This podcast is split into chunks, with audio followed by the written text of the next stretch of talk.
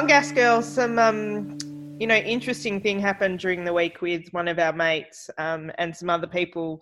Um, uh, so, um, Precordial Thump, who has, who we were so excited because I think about exactly a year ago, um, he sighted us on yes. life in the fast lane. He was sighted. That was the yes.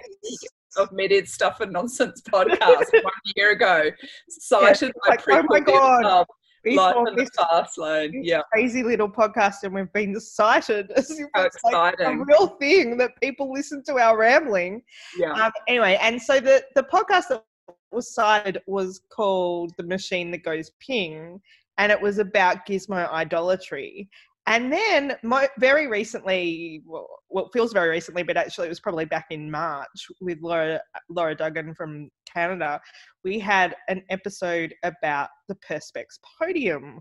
Um, yes. And so the two are kind of related to what's currently happening. So, given it's in the anesthesia world, um, do you want to summarize what's happened in the past week?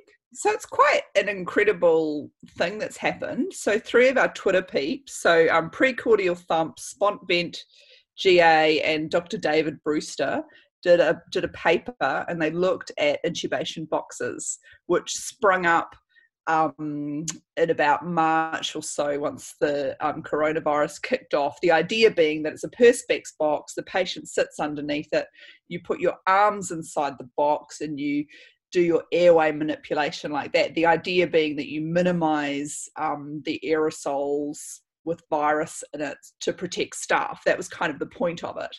Um, but of course, these were introduced with not much um, research, some etc. Because obviously, because of the nature of the pandemic, very emerging, very rapid. And it was interesting. It really struck me um, very strongly when Laura said, she said the boxes they represent our fear.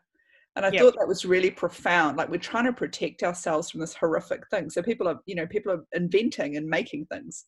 But these three um, anaesthetists intensivists did a, did a paper which was published in Anesthesia Journal, which was one of two papers quoted by the FDA.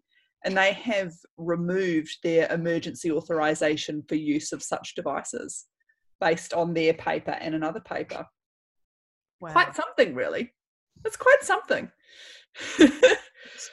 and what's been the? Have you seen anything about? I, I've seen a lot of um, Twitter noise about it in terms of people saying, "Wow, this is, you know, this is what's happened." Have you seen anything from anybody about unhappy about it? I don't think anyone is willing to pop their head up and say I'm unhappy about it. I have not seen a single person say that. That's actually true. Uh, and do you know if anyone was still using them? Because I know, like back in March and April, people were kind of trialing them, and I agree. I think you know that was pretty profound. What what Laura said that it was a symptom of, particularly in the US, people not having enough PPE and being you know that was around the time that every there was the hashtag get get us PPE and people concerned about their safety. Um, but I haven't really heard many people since then talk about using them, and I haven't. You know, we don't have one where I am, and so so I'd kind of gone, oh yeah, there was that thing that we talked about at the beginning. Yeah, yeah. We had look, yeah, we had two two different people spontaneously made them and delivered them to our hospital. You were and, to rest your feet on last I checked. That's right so we um, your laptop. You were using it as a as a you know holder or a, a laptop holder. holder, foot holder. We had a care flight bear who was able to intubate through the intubation box. So we used it on a on a mannequin, and it just became obvious. It's really awkward. It's just trying to maneuver your yeah. arms inside. It was just it just seemed like it added an extra step. We didn't go through and formally test anything like these clever guys did. It's kind um, of curious that um, of everything that is currently happening with the pandemic, because it kind of sounds like it has just naturally um, meant that a lot of people won't be using it because, as you've said, like it hasn't really been that useful. But it's I'm curious about the process by which FDA have reviewed it to, and to remove it because like there's a there's a lot that the FDA must be doing at the moment. So Huge organization. And, what, and also, there's a lot going on. Like there's vaccines and medications and you know all sorts of things. Um, I just think it's really interesting that they've actually addressed the Perspex podium. Well, I do think, um, you know, when we compare how different countries manage things, I do think the US does have this beautiful, you know, central, the FDA being, as far as I understand, it's a central agency that covers all the states as, you know, similar to sort of the CDC. And I'm, I'm not sure that, I mean, Australia does states pretty well, but federally it kind of gets a bit, a little bit conflicted, doesn't it? So they, I mean, they've got huge resources, don't they? And huge brains working on things. So they're able to get things happening. Having said that, I mean, it's August, end of August now. So it's been five months. Yeah. Not that fast, maybe.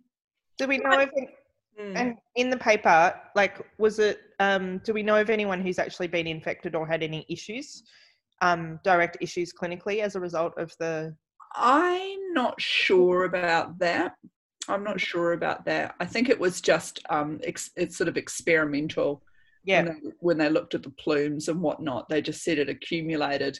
And actually, yeah. I think um, oh, somebody was saying that on Twitter. They were worried if you're in a in a inside the box where the patient is and there's no airflow, particularly or in your negative pressure room like you would have, it would all just sit there and accumulate. So, hmm. okay that was kind of so I think that's what's been proven. So there you go. Bye bye box. Bye bye box. Bye bye guess, no idolatry. Keep it simple, stupid. And I guess the lesson is be very cautious about uh, inventing and MacGyvering things.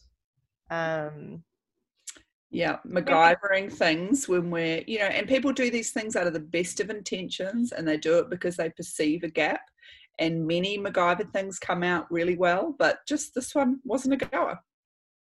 Yep. Okay. See you later, box. Machines that go ping. Bye bye.